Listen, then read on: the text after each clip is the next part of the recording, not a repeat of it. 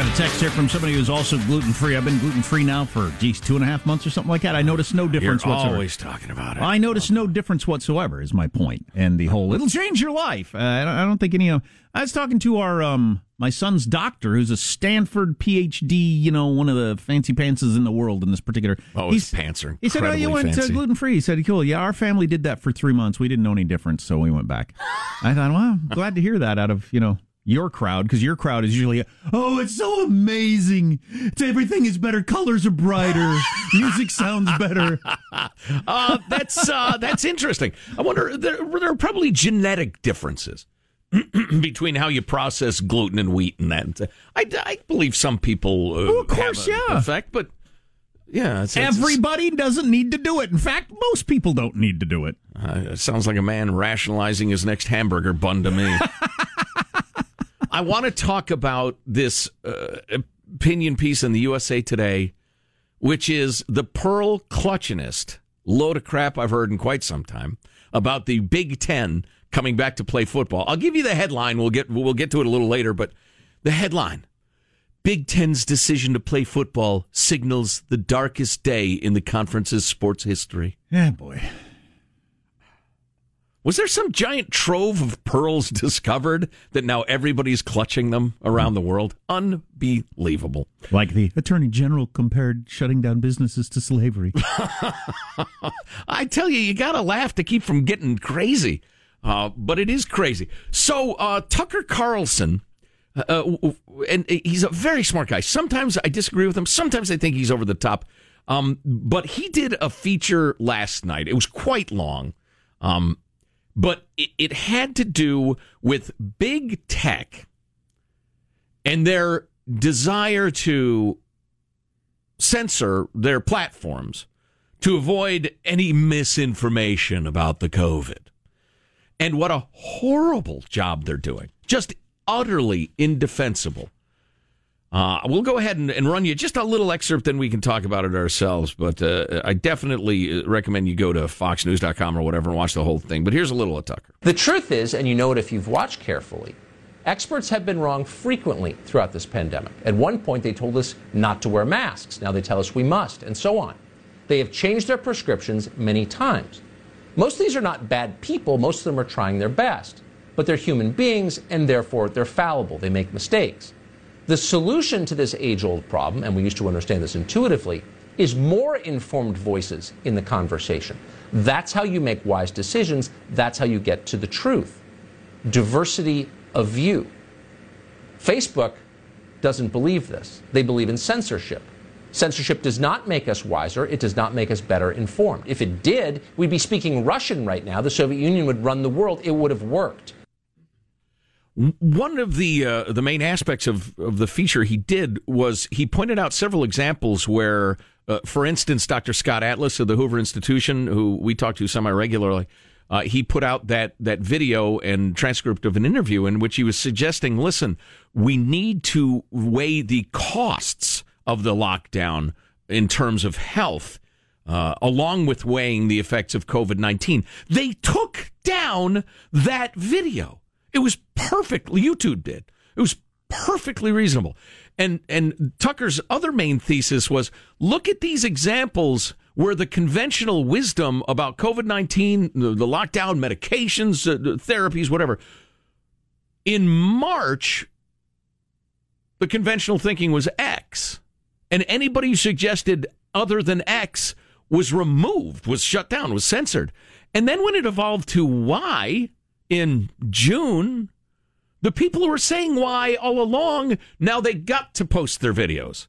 But then people saying, well, wait a minute, wait a minute. The latest studies say Z. Mark Zuckerberg shuts them down and kicks them out. Then in late August, it turns out Z was right. As our understanding's evolving in this thing, the idea that informed, responsible, dissenting voices should be shut down is obscene.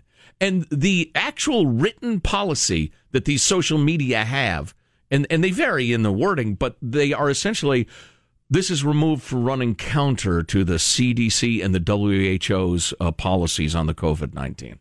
So if you dare challenge the, uh, and I'm not one of your Alterna website conspiracy theory nut jobs, but these are responsible voices saying, "Listen, I think uh, I think we need to do more studies before we say that's definitively true." They're shutting people like that down.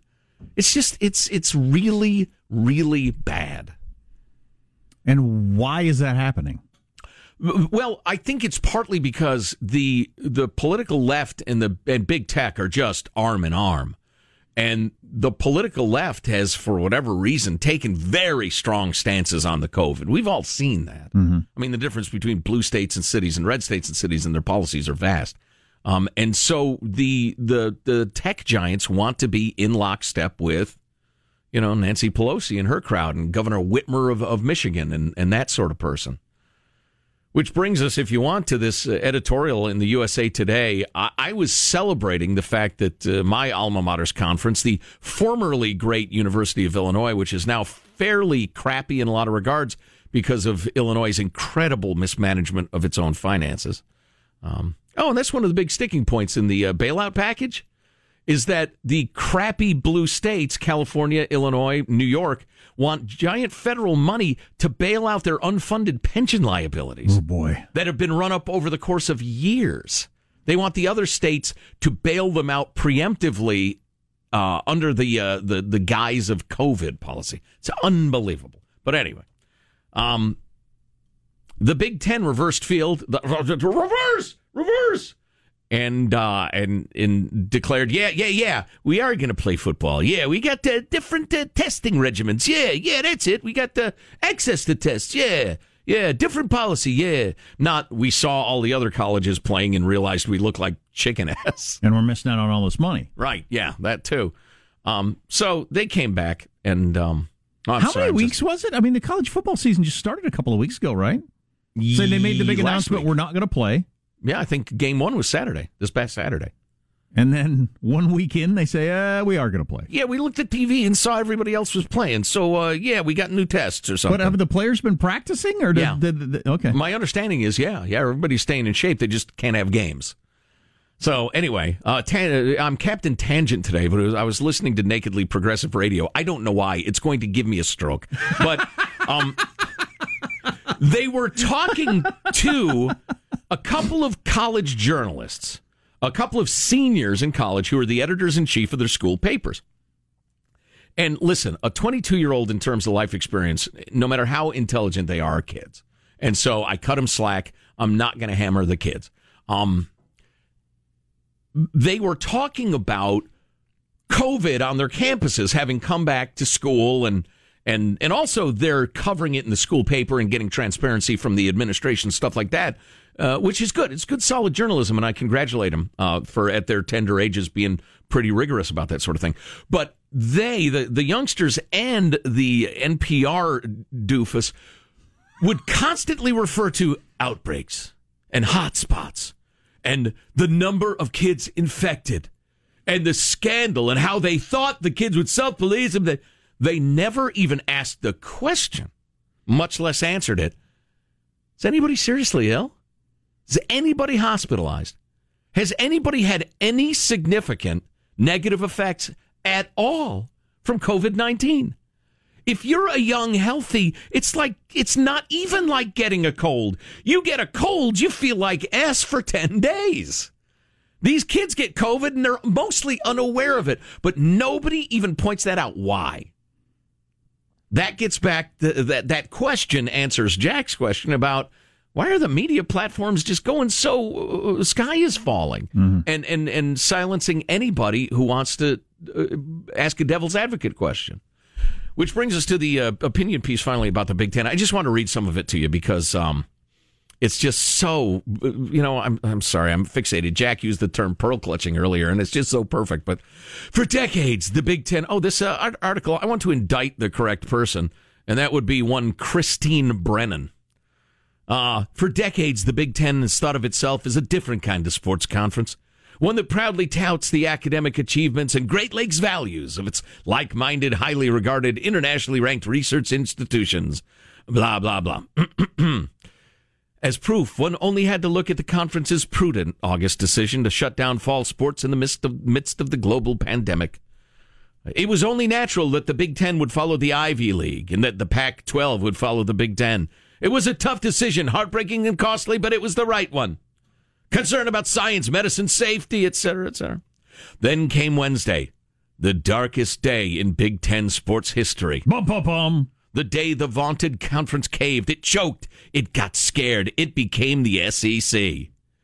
Just as the Big Ten was looking smarter by the day as COVID 19 outbreaks popped up at Michigan State, Wisconsin, and Maryland. And again, nobody really getting sick. Uh, announcing postponements and soaring cases, the league's presidents reversed themselves and steered their schools and their football programs right into the teeth of what are predicted to be some of the worst days of the pandemic in October and November. All right. Yeah, I know. I know. I'm tired of the the worst days are just around the corner. Talk that I've been listening to for six months. I watched a video last night. It was sent to us by one of our brilliant listeners at armstrongandgetty.com. You can email us anytime. That's fine if it's something we ought to be talking about. Uh, it was long, but it was wonderful. It was if you were born in the year 1900 and when you turned 18, World War One began, 22 million dead, et cetera, et cetera. Uh, when you turned, um, and I'm missing one of them, but if you turned, when you turned 29, the global depression started with uh, unemployment at X, Y, Z. Then the global pandemic, ah, the flu plan- pandemic in 1918, which killed how many millions? 60 million? 100, 100 Heck of a million worldwide? people. Yeah. And then uh, when you turned uh, uh, 35, the Nazis took over Germany and began their sweep across Europe. When you turned 40, World War One or two began, et cetera, et cetera. Then the Korean War, then the rest of it. And, you know, with all due respect to the, the awfulness of COVID 19, the deaths, we're acting like we're the only generation in history that's ever suffered. That, that our lives are so incredibly precious, we can shut down the world and, and not even go to the trouble of figuring out, okay, how can we keep as many people safe, particularly the vulnerable, as many as possible, and continue running the world? We don't. We're not even allowed to ask that question on Facebook or or YouTube, or they'll take down the video. No earning or learning. Right? allowed. Oh, that's brilliant. That is good. Why did I just think of that? That's a good. That's your own. Seems like Jack has had an Popped into my original thought, and that's it. I only say that because you always say you never have, which I find hurtful because I think you have. well, thanks. No earning, no learning. Oh, that's great. That's the best thing you've ever said. oh boy. Drop- I know the mic is attached to a stand, but unscrew it and drop it. September 17th, 2020. I'll go home Ladies for the day. and gentlemen, your Um, kids are going to look up to. Uh, you like to hear who you are. Um, the CDC director said masks are better than a vaccine. Maybe we should talk about that at some point. Yeah, I think he's lost his mind. Um, he lost his mustache. I've seen from the picture. Yeah. Um, uh, he looks thing- like oh, a Who from Whoville, like I said. We got a text Sing about. Wahoo Dore. I love that song. We got a text that you and Sean watched that uh, social dilemma Netflix documentary. Yeah. Uh, we got a text about that. That's pretty good, among other things on the way. Armstrong and Getty.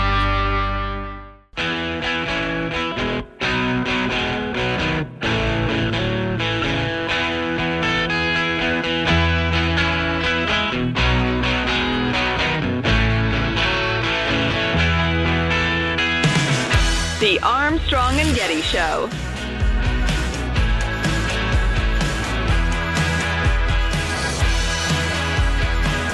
Oh, struggle. Let me tell you why. I'm a pretty good player, but certain things make me great. For example, one time I was playing against the New York Knicks, and I'm at the free throw line, and I see this girl walking down the aisle, and I'm like, she looks like, oh my God, it is Halle Berry. I call a timeout, and I go to the bench. I say, Halle Berry's at the game. Anybody shoot besides me, I'm punching you in your face. Halle Berry is here to watch me play the game, get it to me. It was one of my best games I I ever had. Every time I got the ball, I would look to make sure Halle was looking at me, and I just destroyed Patrick Ewing. That's hilarious. So that's that's Shaq explaining why he wouldn't have played as well in the bubble. Yeah, it would have been tougher for him because I'm a good player, but certain things make me great, like when Halle Berry's in the stands to watch me play. Wow. Nobody's shooting but me. Halle Berry's here to watch me play. I like how he burned a timeout to tell his team that. Oh, that's beautiful. that is funny. Uh, one other. That's, that reminds me of the the great story of Joe Montana, and I believe this to be true because I heard D- Dwight Clark himself uh, tell the story. that it was during the Super Bowl, right? He was leading a comeback. I believe so. Yes. And uh, he's in the huddle, and he he says to his team, "Hey, look, that's John Candy in the stands, the great Canadian comedian." Meanwhile, you know, fans are, are grinding their teeth down flat with stress and anger Right. and the rest of it. Right. Took a little pressure out of the room. by Yeah, doing that. exactly. Yeah, that's yeah. that's brilliant. Another sports note: a video out of Mike Tyson nearly takes trainer's head off in jaw-dropping video. Mike Tyson is training for his big comeback, where he's going to fight somebody. fighting Roy Jones Jr. Well, uh, How old is he? Uh, they both about fifty. Similar, yeah. They're both uh, Okay. they're both in the senior That could division. be a good Finally, fight. old guys beating each other. That could be a perfectly uh, entertaining fight. I'll probably watch. That, that is a just ripped out of the pages of drunken discussions. Okay, one one person in their prime versus another, but who's the greatest of all time? Right? Like, yeah, yeah, both of those people in their primes were just unbelievable to watch. I say they're leaning against each other, exhausted at the end of the first round. Discussing their 401ks in each other's ears. Yeah. Um, uh, Fifty-one to fifty-four years. Mike Tyson is the elder.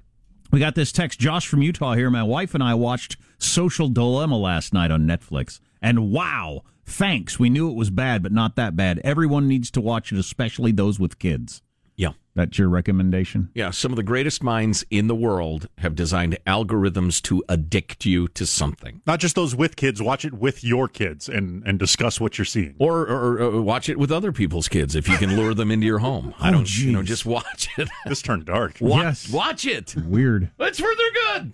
Um. Uh. Yeah. I told my wife we need to watch that and, and be on uh, on board with it. I'm looking up at the TV. Attorney General under fire.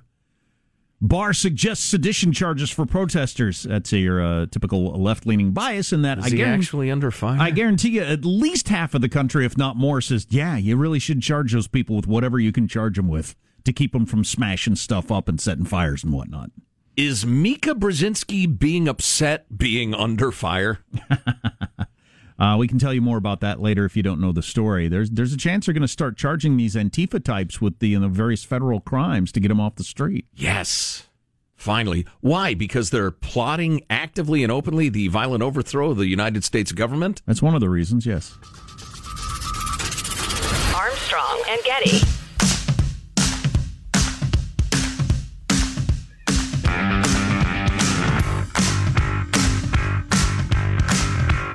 The Armstrong and Getty Show.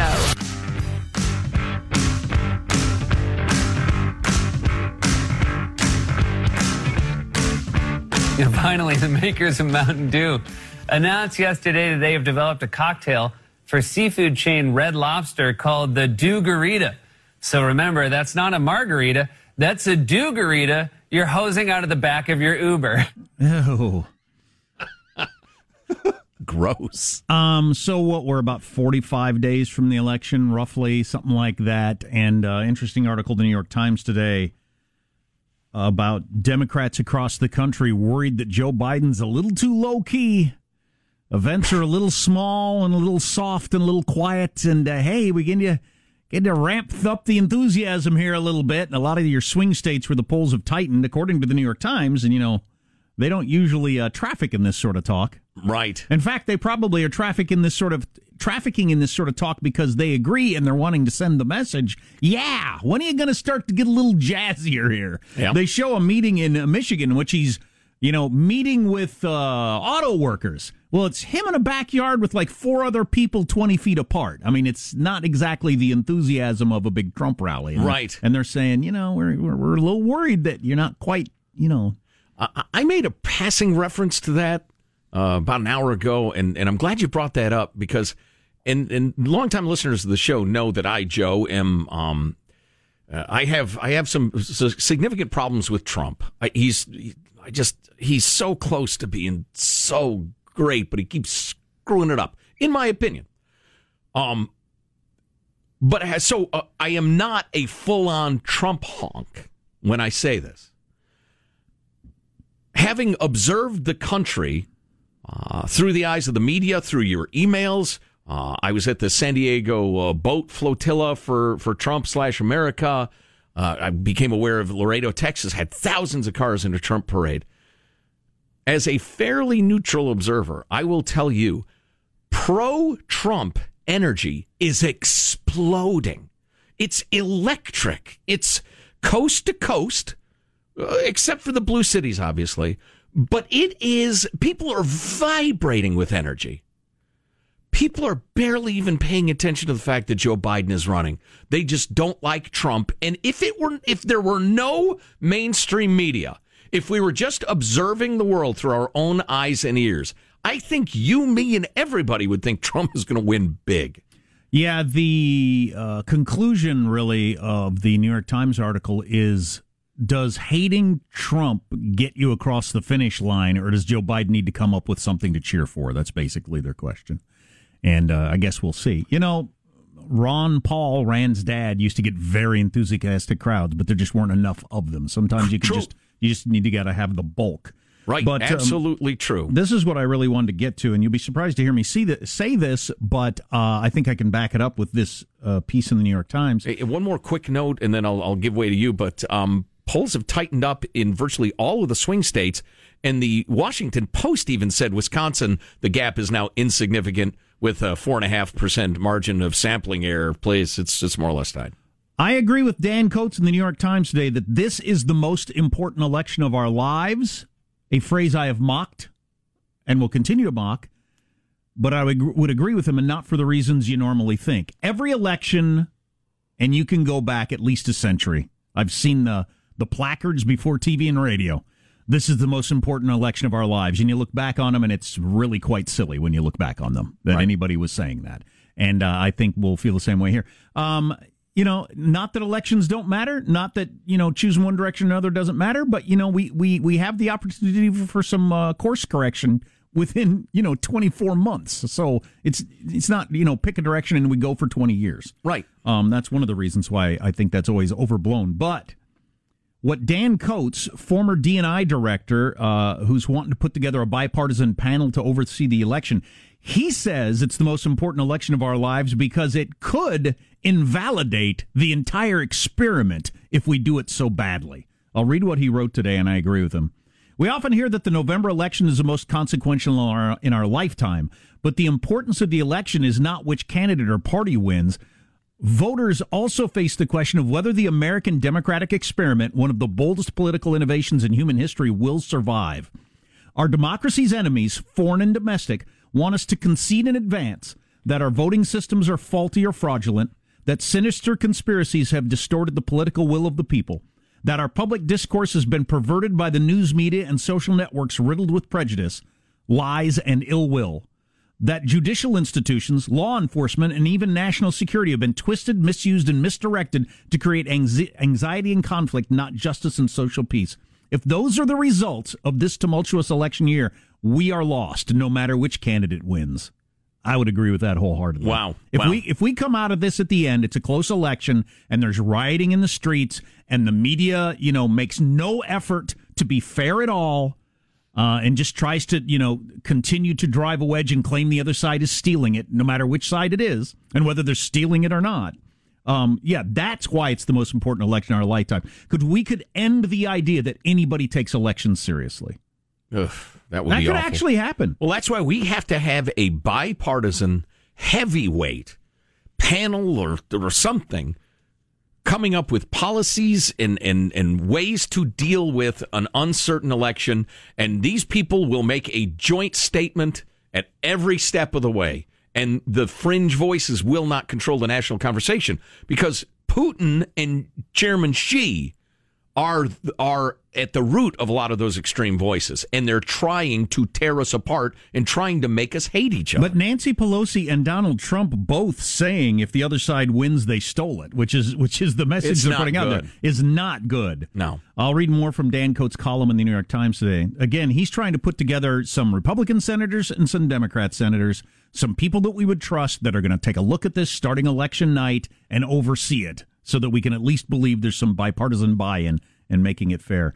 No American and certainly no American leader should want such an outcome. Total destruction and sowing salt in the earth of America's democracy is a catastrophe well beyond simple defeat and a poison for generations. An electoral victory on these terms would be no victory at all. The judgment of history reflecting on the death of enlightened democracy would be harsh. He's taking this pretty seriously. I'd say, And I don't think he's uh I don't think it's hyperbole. I mean, I think he's right. yeah. We Yeah. are, uh, like I keep saying, and I didn't come up with this. David French came up with it in the dispatch. It's the Titanic iceberg dead ahead. We all see it coming. It is. This is where we're headed. Oh, it's almost certainly going to be the case Yeah. Yeah. that Trump's going to be in the lead on election night, and then the lead is going to uh, slip away as they count the ballots. Whether he wins or not, I don't know. But then both sides are going to claim it was rigged, and it's just uh, rioting in the streets. It's going to be insane.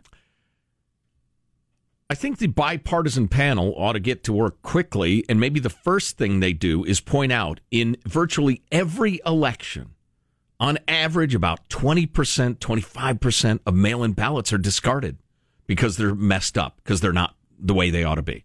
Get that word out now so that when somebody says 20% of the ballots in Wisconsin were rejected, Americans say, Yeah, we know that happens every election and people know 20% and take to the street and start burning and looting because they think that's outrageous. What was it? The 30 congressmen that didn't show up to Trump's inauguration because of the Russia thing, which was a bunch of crap. Right. How many people won't show up to whoever's election this time around if, you know, we go the direction it looks like we're going on claiming it was stolen one way or the other? Well, and the final Which it actually could be stolen. That's a possibility also. the final potential nail in our coffin is that we have billions and billions of dollars at stake in big tech and media pitting us against each other, making us angry and afraid because when if you're angry and afraid, you'll click on a story. If the story is this election's pretty well run and uh, and we think we have a solid result, nobody's going to click on that. It's not exciting enough. And so we have some of the allegedly brightest people of our generation deliberately trying to make us angry for their profit. So I just, you know, American beware. Oh, speaking of which, uh, uh, can uh, can Hanson talk to us? Executive producer Hanson and the other. Uh, do we have that, that tape I asked you the, uh, to get together with? Um, it's time for rioting and looting and all that stuff. Oh, we don't have that yet. I came across this collection of newscasters, essentially cheerleading, and politicians actually cheerleading violence. Awesome. Uh, I want to play that for you. Cool. It shocks the conscience. Well, that's what we're talking about here. That's I feel like hell. That's the direction we're going. There's Dan Rather. I feel like hell. Yeah, buddy. That's the direction we're headed, man. I was just, um, I think uh, one of my favorite thinkers was advocating this, um, the same thing. We need to get a bipartisan panel together now and get them busy, Yeah. or or or Putin wins. And that's, you know, I was talking about things that bother me about the president. One of them is sometimes he reinforces the narratives of outside influences that want to tear us apart as a country. The election's going to be stolen, whatever. There are other ways to say we need to make absolutely sure it's not. Well, Nancy's done the same thing. and Nancy, yeah, but uh, you know, I'd like my side to be better. Yeah, I wish they both could get together and say, look, we're in agreement here. I'm Nancy Pelosi. I'm Donald Trump. And they do a PSA that runs. We are all in agreement. We're going to make sure this election is fair and may the best person win, blah, blah, blah. But Yeah, I suppose that's fantasy land to have anything like that happen. the fact that that is fantasy land is incredibly troubling. yeah, you're right. Makes you want to poop on her driveway, doesn't it? well, again, That was you. I I blame Like the the old joke of, uh, you know the difference between toilet paper and a shower curtain. So you're the guy. That's disgusting. Armstrong and Getty.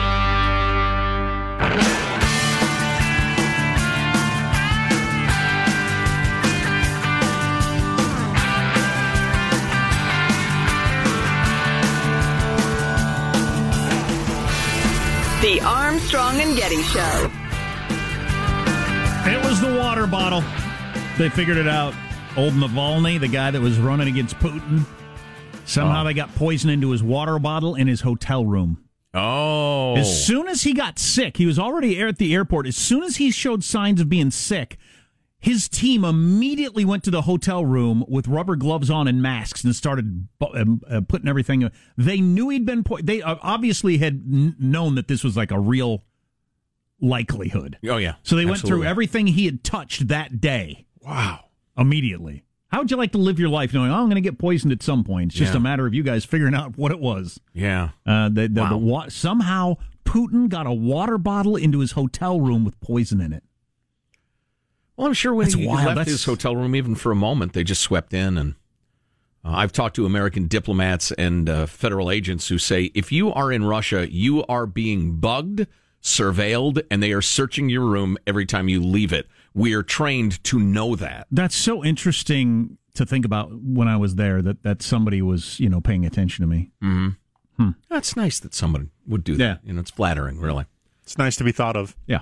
It's like my uh, brother, who's an officer in the military, um, uh, spending time in China a couple of years ago uh, under constant surveillance. Um, but that's the way they roll. So uh, we were talking about this last segment. The uh, election is critically important, not so much uh, for the outcome, although obviously that's very important. But if it tears us apart as a country and the extreme voices win the day, I think we're screwed. This was uh, recently put together. You're going to recognize a bunch of voices, I bet, um, of newscasters from the usual suspects. Uh, also, uh, let's see, um, Nancy Pelosi's on there, Donny Deutsch, uh, Joe Biden, Madonna, Johnny Depp, Maxine Waters, among others.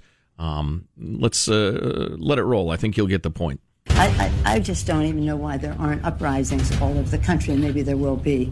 People need to start taking to the streets. This is a dictator. You know, there needs to be unrest in the streets for as long as there's unrest in our lives. Enemies of the state. Show me where it says that protests are supposed to be polite and peaceful. Do something about your dad's immigration practices, you feckless. When they go low, we kick. How do you resist the temptation to run up and wring her neck? biggest terror threat in this country is white men, most of them radicalized right, up to the right. I thought he should have punched him in the face. I said, even if you lost, he insulted your wife. Yes. He came down the escalator and called Mexicans rapists and murderers. He said, well, what do you think I should have done? I said, I think you should have punched him in the face and then gotten out of the race. You would have been a hero. I'd like to punch him in the face. I said if we were in high school, I'd take him behind the gym and beat the hell out of him. Punch some people in the face. When was the last time an actor assassinated a president? They're still going to have to go out and put a bullet in Donald Trump, and that's a fact. Look as his character is stabbed to death. Where is John Wilkes Booth when you need him? That goes on for two and a half minutes, by the way. Who is saying the really over the top stuff? The uh, bullet stuff. Uh, um, I'm not sure, actually. I mean, I recognize a lot of those voices in politics and media, but yeah, our uh, our rhetoric is uh, pretty hot right now. Yeah. It's tough to break through i- if you don't go way over the top, which is not a defense of it. But, you know, you get these desperate, amoral news outlets and politicians who they don't they don't care if it's bad for the country. You, you the one thing maybe you start by reading Mark Leibovich's book, um, This Town. You don't understand how cynical these people are about this great country, this incredible gift to humanity. They don't give a crap. You can't be cynical enough about Washington D.C. Boy, that is that is ugly. So you know the conclusion to Dan Coats' piece in the New York Times today, and he's put, trying to put together this bipartisan commission to oversee the election. He would call upon the election campaigns of both parties to commit in advance to respect the findings of the commission. That's a good idea. Yeah, I like that the idea of that. If it's put together well, I think both absolutely should. Both presidential candidates should be called upon to make such personal commitments of their own. And then his final paragraph If we fail to take every conceivable effort to ensure the integrity of our election, the winners will not be Donald Trump or Joe Biden, Republicans or Democrats. The only winners will be Vladimir Putin, Xi Jinping, and Ali Khamenei. No one who supports a healthy democracy could want that. Right. It's obviously true, but God, you listen to that thing you just played. We're, we're, we're going the other direction. Mm-hmm. And all these years where we wondered ourselves why one senator will say, Well, I think the good man from Michigan uh, needs to reassess the facts as they don't seem to line up with what he has just uh, said here before the body. Right, Instead yeah. of saying, He's a liar. Right. He's a liar. He's a he's a, a traitor to his country and he should be hung. People should take to the streets and then protests don't have to be peaceful. It always seemed so flowery and ridiculous. That's because once you cross the line, into just calling names. That's just all it is. Well, right, because you can no longer get attention with the gentleman from Michigan should reassess his opinion. You cannot. It's very difficult to go back to that unless something absolutely horrific happens and everybody wakes up. Oh boy! But with social media these days, I'm not sure everybody will. So anyway, don't mean to be pitching too much doom, but I think No. there's real risk to the republic unless we get our acts together and and start communicating. Uh, oddly enough, I think Joe Biden would be a great Democrat to have on that committee. For instance, if Yeah, he were not yeah. running for president ill-advisedly, um, uh, he's the sort of guy to put him on there. Watch me. Maybe somebody a little younger, a little more with it. Yeah, yeah, that's a good point. Harding is the winner. No, no, Joe. Joe, Mr. That- Vice President, sir. That was 1920. I mean, it's, uh, I mean, I, I, I, anyway. Uh, Warren uh, Harding is not running. What's the long and short of this story, Sean? Dentist who pulled tooth on hoverboard gets 12 years. Uh, well, Oh. that, that's part You of it. the? There, there seem to be other. Uh, I believe there are 47 charges, but towards the end of the, the paragraph there, there uh, particularly the hoverboard video where he uh, a patient was sedated, he pulled the tooth out while on the hoverboard, and then the video shows him rolling away with his arms raised in triumph. But was the, And then he he then sent that video around to some of his friends, declaring it a new standard of care. But the guy who got his tooth pulled on the hoverboard, he was a willing participant, or was he just out there on his hoverboard and somebody I think sneaks he was up on him? knocked out. yeah, I he was that's- knocked out. He, he had no idea the hoverboard was involved. Oh, okay, gotcha. He thought the dentist was standing on his feet, as is the standard practice, and not showing off for friends on a wobbly hoverboard. That that's the that's the exciting Wow. clickbaity Yeah. charge. But Okay, the, most of gotcha. the charges involve like over sedating in an effort to overcharge to get more profits. Okay, so he was stuff a like that. crook too. Yeah, yeah, yeah. yeah. Yeah, speaking of uh, Wow. YouTube clickbait, Jack, deep inside the Nancy Pelosi driveway pooper. Again, her driveway was mostly poop free. it's a good point. It's a good point. We'll have live team coverage of that. The man has been arrested. Okay. And charged with? Pooping? In San Francisco? I know. Are you kidding? I know. Armstrong and Getty.